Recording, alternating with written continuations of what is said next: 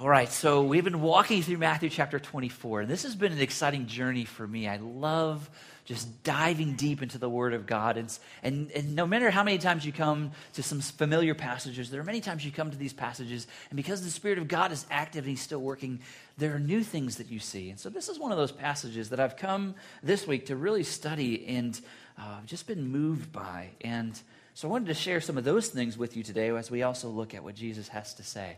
So Jesus has been taking some time in Matthew chapter 24. He's been talking about the end. He says, This is what is to come. There's going to be a time of judgment that's going to come.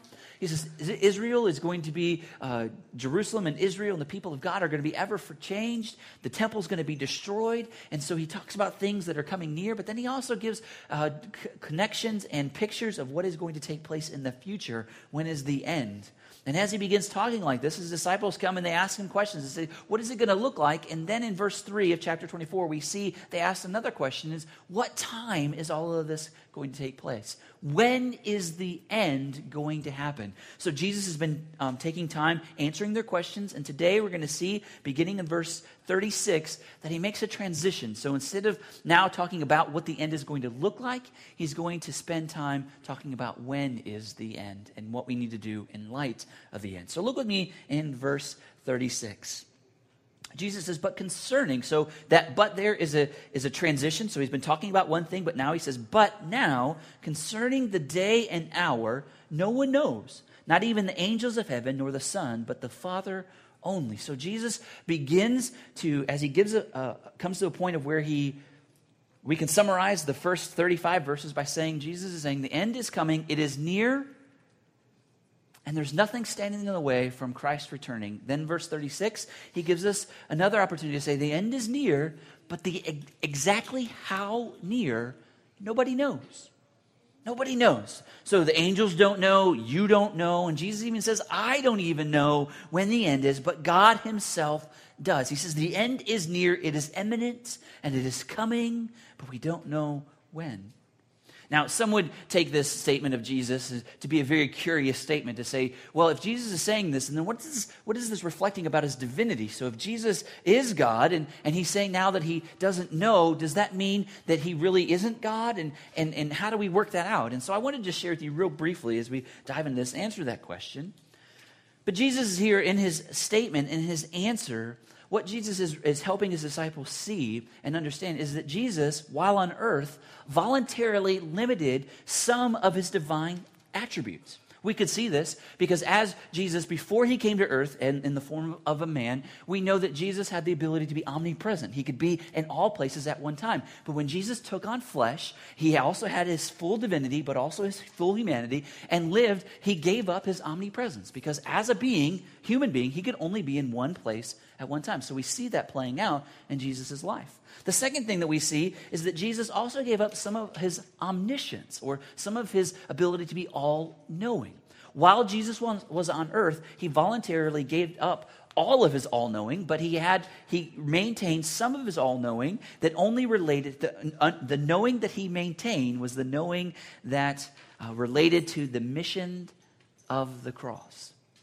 So he kept all of his all knowing as it was related to his specific mission.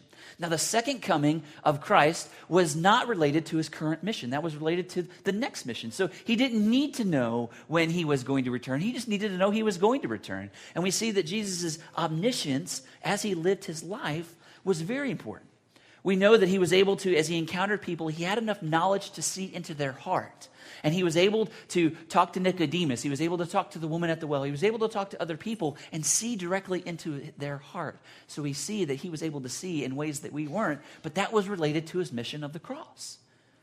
And so Jesus gave up voluntarily some of his divine attributes. So Jesus is not saying here that he is not fully God. But what Jesus is saying here, I believe, and what he's trying to get to at the heart of, of this sentence, is that Jesus is simply saying don't, don't waste your time trying to figure out when. Don't waste your time trying to figure out when I'm going to come back.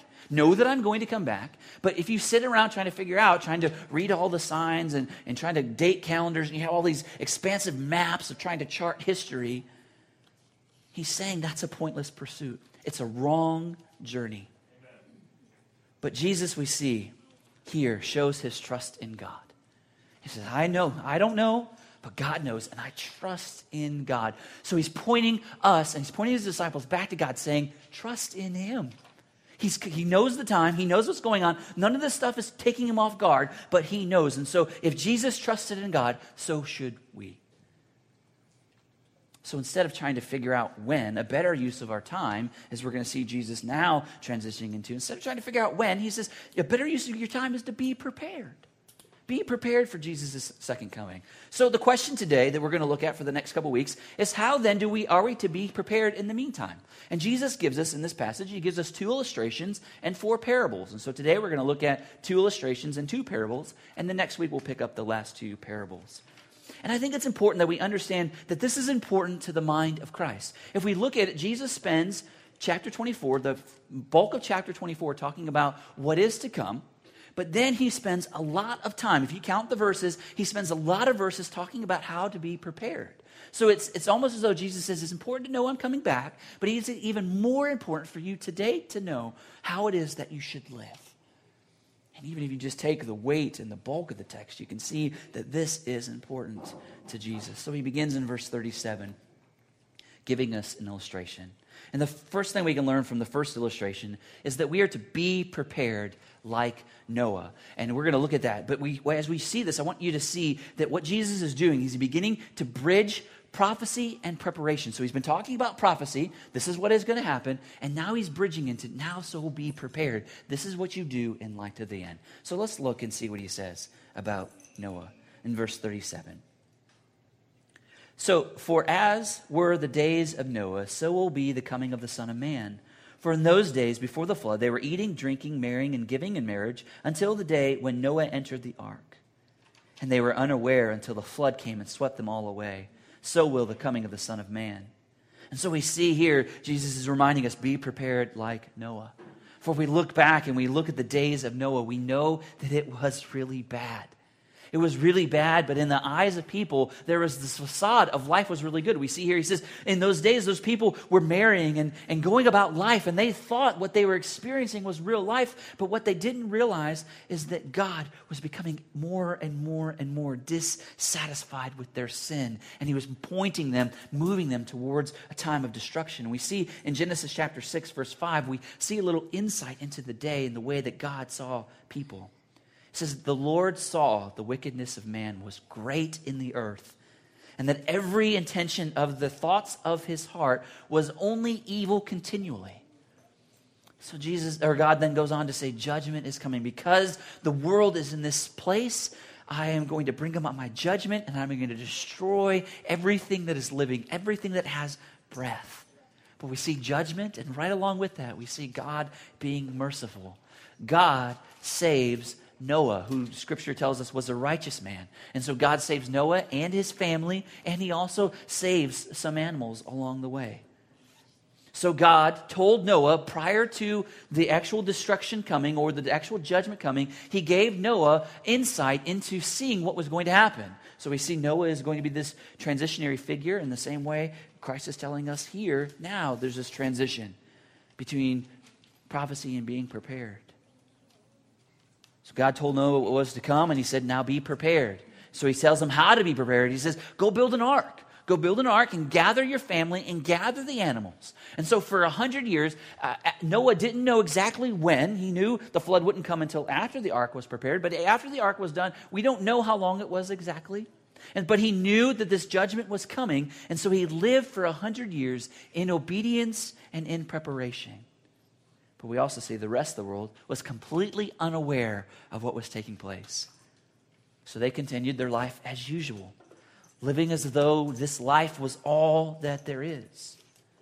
And we see finally when the door of the ark was shut, the opportunity for the world to come and experience the mercy and grace of God, it was over.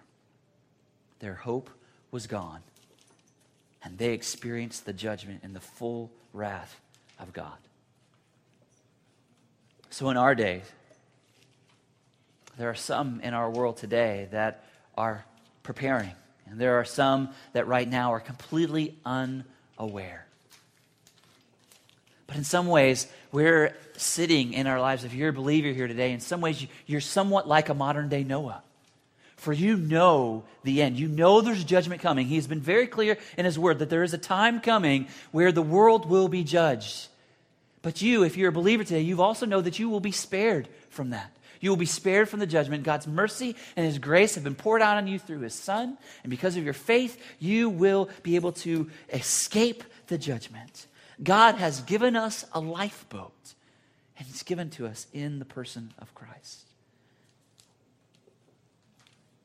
So we should live being prepared for eternity, just as Noah was. Living our lives in obedience, living our lives knowing that He is coming, knowing that He has given us a purpose, and that we live purposefully.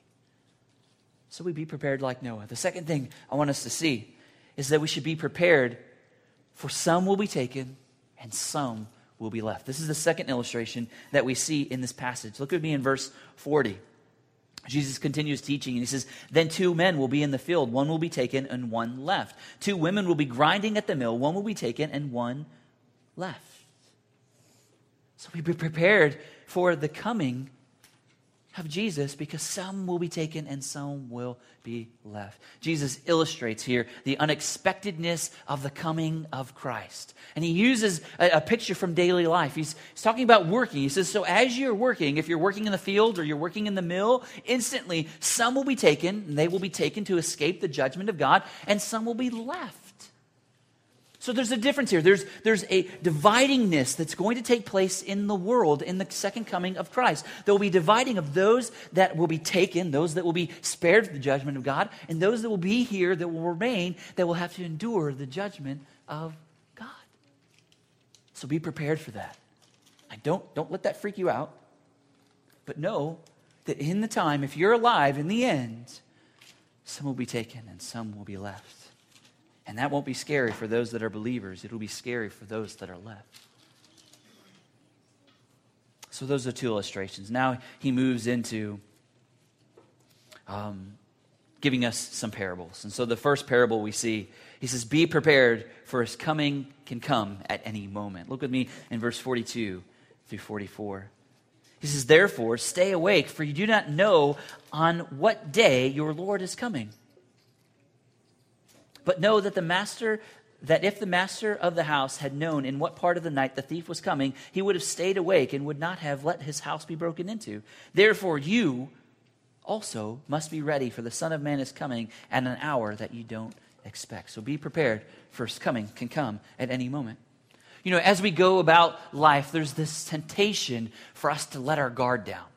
There's a temptation for us to get involved in this, this cycle, this pattern of life that, that we just kind of get into this, this zone or we get in this rut and we just continue to do things because that's the way we do things. It's our tendency to let our guard down. And what Jesus is saying here, as a pattern of life, there's a pattern in your life where you just want to sleep, where you just want to rest, where you want to block the world out. But Jesus says, don't do that. He says, instead of, of you following into this natural pattern of, of even falling into sleep or just going about the routine of life, he says, stay awake. For even though you don't know, you don't know the day or time, you must respond by staying awake because it can come at any moment. I think what Jesus is saying here is, is he's helping his disciples and helping us understand that, that knowledge of something should change your natural pattern. So we, we naturally fall into patterns of life. But if we have knowledge of something that, that impacts that natural pattern, then it should change our activities. It should change the way we respond. And so Jesus gives us this parable of the thief in the night. As the manager of the house, as the, the liver in this house, if you knew that someone was going to come in, in the midst of the night and to rob you of everything, you would be prepared. You would change your pattern by staying awake. You wouldn't allow your desire for sleep to overwhelm you. Instead, you would move from sleeping to being ready. I've got an illustration that I want to show you that I think best sim- sim- symbolizes what Jesus is saying here. So I'm going to show you a quick video that really illustrates this.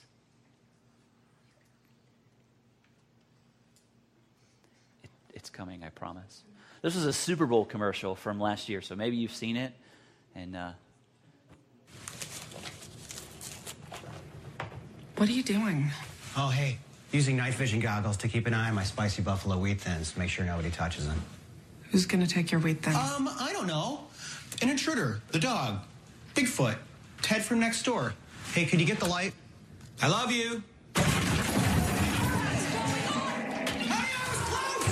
It's a Yeti! Ted! Check it out! A Yeti! Must have wheat thins. So we're to be prepared, right? So we don't know what's going to come, but you can see I love this, this video because it shows a, a, a guy that's just going about his everyday life, and he has something that he knows is valuable to him. It's wild buffalo spicy wheat thins or whatever. And he loves them so much, and he's being prepared. And his preparedness is really shocking to his wife. His wife, wife's like, What in the world are you doing? So his knowledge changed his behavior, and it even caused those that didn't understand that, didn't have that knowledge, to kind of question him. And so she's like, What are you doing? He's like, I'm prepared. So he's got his night vision goggles. He's got his seat there, and he's checking out his, he's got his eyes fully focused on those wheat thins. And the light goes off, and then the Yeti shows up. And Ted, I love Ted. Ted comes in and like sneaks in and takes them and, and gets the wheat thins. So, in some ways, let our knowledge of Christ's coming change our pattern. Like, let it change the way that we live our lives so that we're, we're not doing things just because the world is doing it. Let us not just participate in the things of the world because the world says that that's what you're supposed to be doing, but instead, with our lives, we should be looking and waiting for the Lord to return. We should be on our guard. So let this knowledge rewrite our pattern of life and let us take on a pattern of preparedness. So, the second parable we see, Jesus talks about being prepared for his coming as it may be delayed. Look with me in verse 45 and through 51. So he goes on then, and then to say, Who then is the faithful and wise servant whom his master has set over his household to give them their food at the proper time? Blessed is the servant whom his master will find so doing when he comes. Truly I say to you, he will be set over all his possessions. But if that wicked servant says to himself, My master is delayed, and begins to beat his fellow servants and eat and drink with drunkards, the master of the servants will come. On a day when he does not expect expect him and at an hour where he does not know. And he will cut him into pieces and put him with the hypocrites. In that place there will be weeping and gnashing of teeth. So jesus here is encouraging and setting up two different types of servants. He says there's a wicked servant and then there is a wise and faithful servant. He says, so there's two groups of people in the world. There are those that are wise and faithful and those that are wicked. And there will come a time where, where Christ will come back and he'll judge the activities of both of those. The, the wise or the wicked will receive this, and the wise and the faithful will receive this. And so that's what he's talking about. So he's be prepared, even though his coming may be delayed.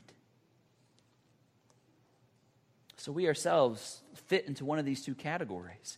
We will either be wise or we will be wicked. We will either be faithful or we will be unfaithful. And he says here, he gives us insight into the faithful and wise. He says, the faithful and wise servant understands their position. He says, the faithful and wise servant understands that they are a steward, that God has blessed them with things and they have responsibilities. The responsibilities are to care for others. And he goes on to even say your responsibility to care for others and to look out for others, to give food and to give shelter and to do that for others. You are to do it even if Christ's return is delayed. Even if you give your whole life preparing for Jesus' coming and Jesus doesn't come in your lifetime, it is not a waste of time. But then he shows us the wicked. The wicked see the, the delayedness of the master and instead of living lives of faithfulness, they see uh, the property of the master and they abuse the property of master for their own pleasure or for their own profit or for their own advancement in their own position. They seek the pleasure of their own, and they, we know that they will eventually pay the price, and that is their reward. For the faithful will receive uh, inheritance, the faithful will receive a blessing of having even more opportunity to be a good steward. But then we see the wicked being responsible for caring and carrying out their own judgment.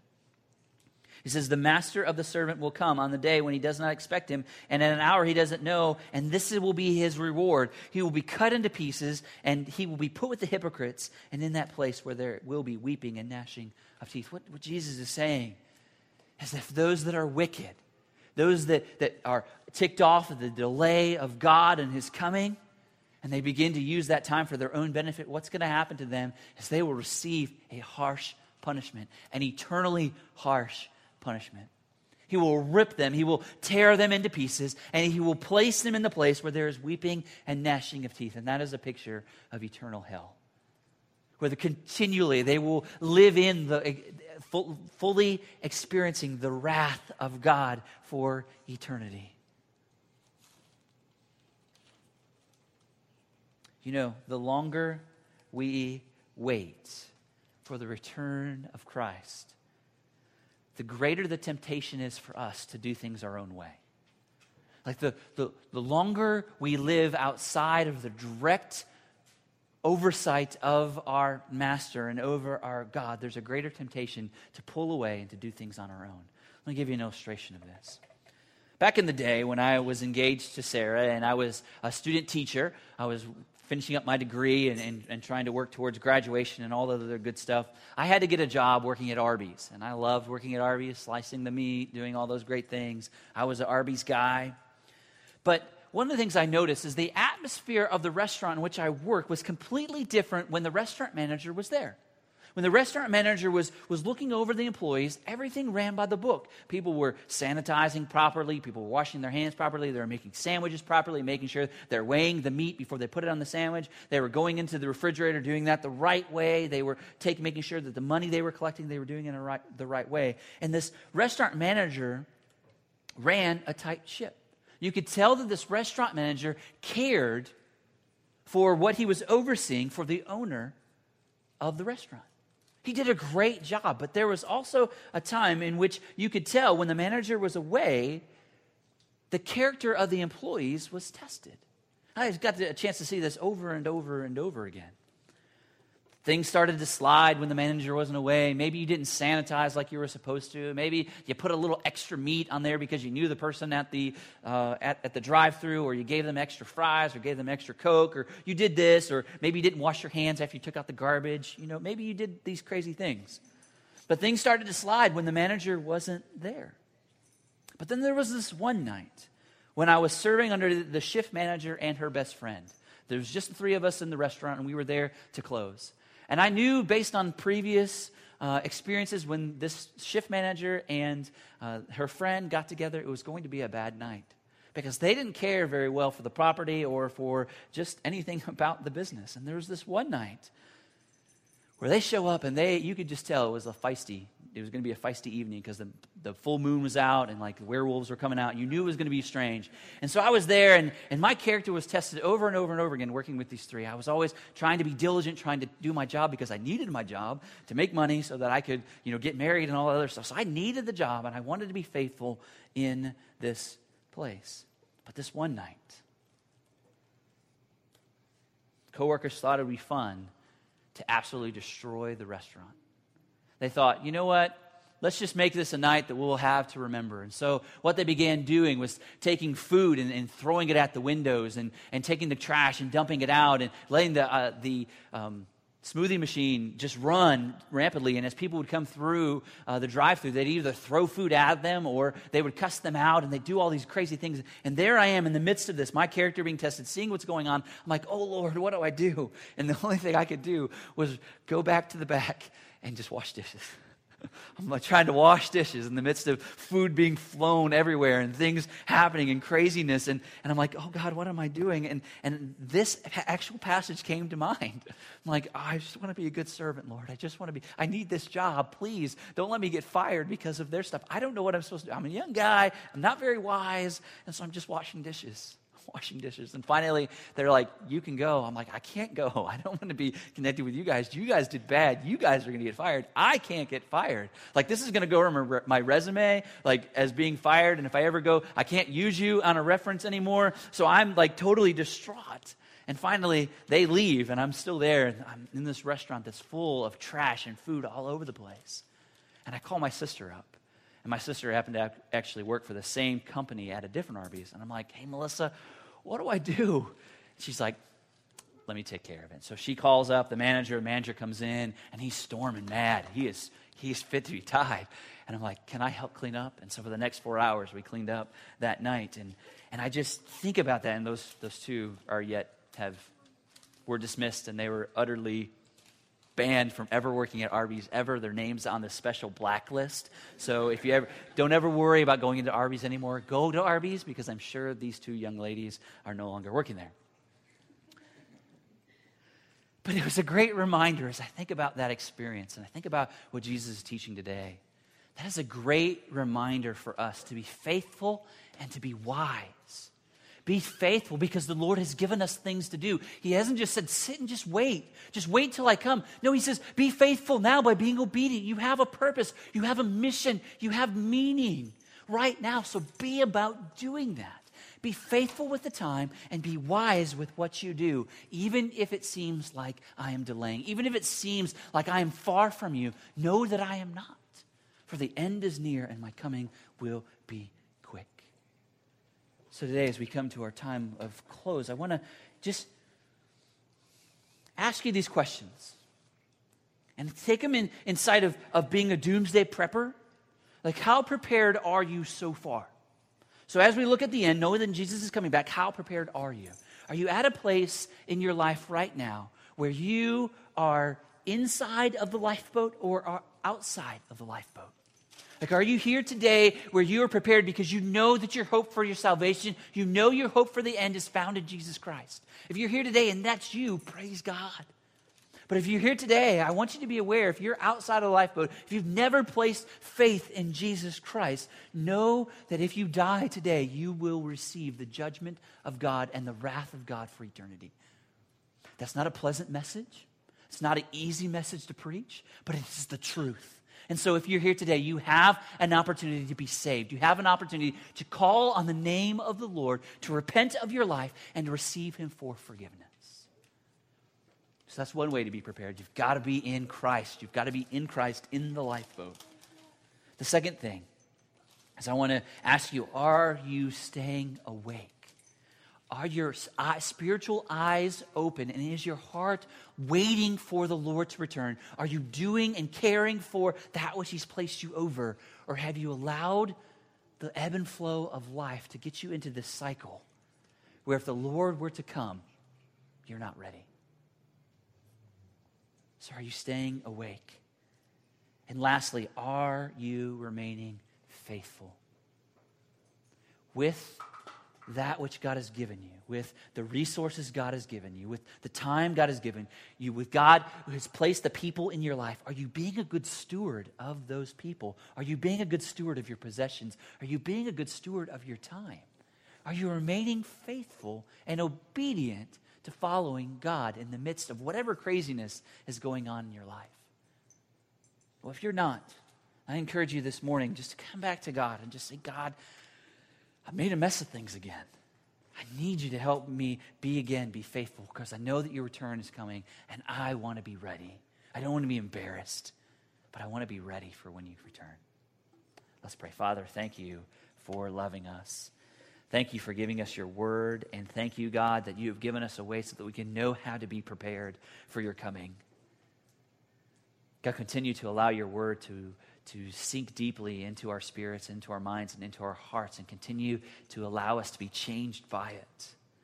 For God, we know that there are things in our lives right now that are not showing that we're being prepared for the end. Maybe it's a lack of faith, maybe it's a lack of trust, maybe it's just we've forgotten that you are a God that cares. Maybe we've forgotten that you are a God that is his purpose in the pains of life. And maybe we're just here today, just utterly overwhelmed and so, Father, help us to lay our overwhelmness at your feet and allow us to take on the promises that you give us and help us to walk in faithfulness towards you. God, we love you and we thank you. In Jesus'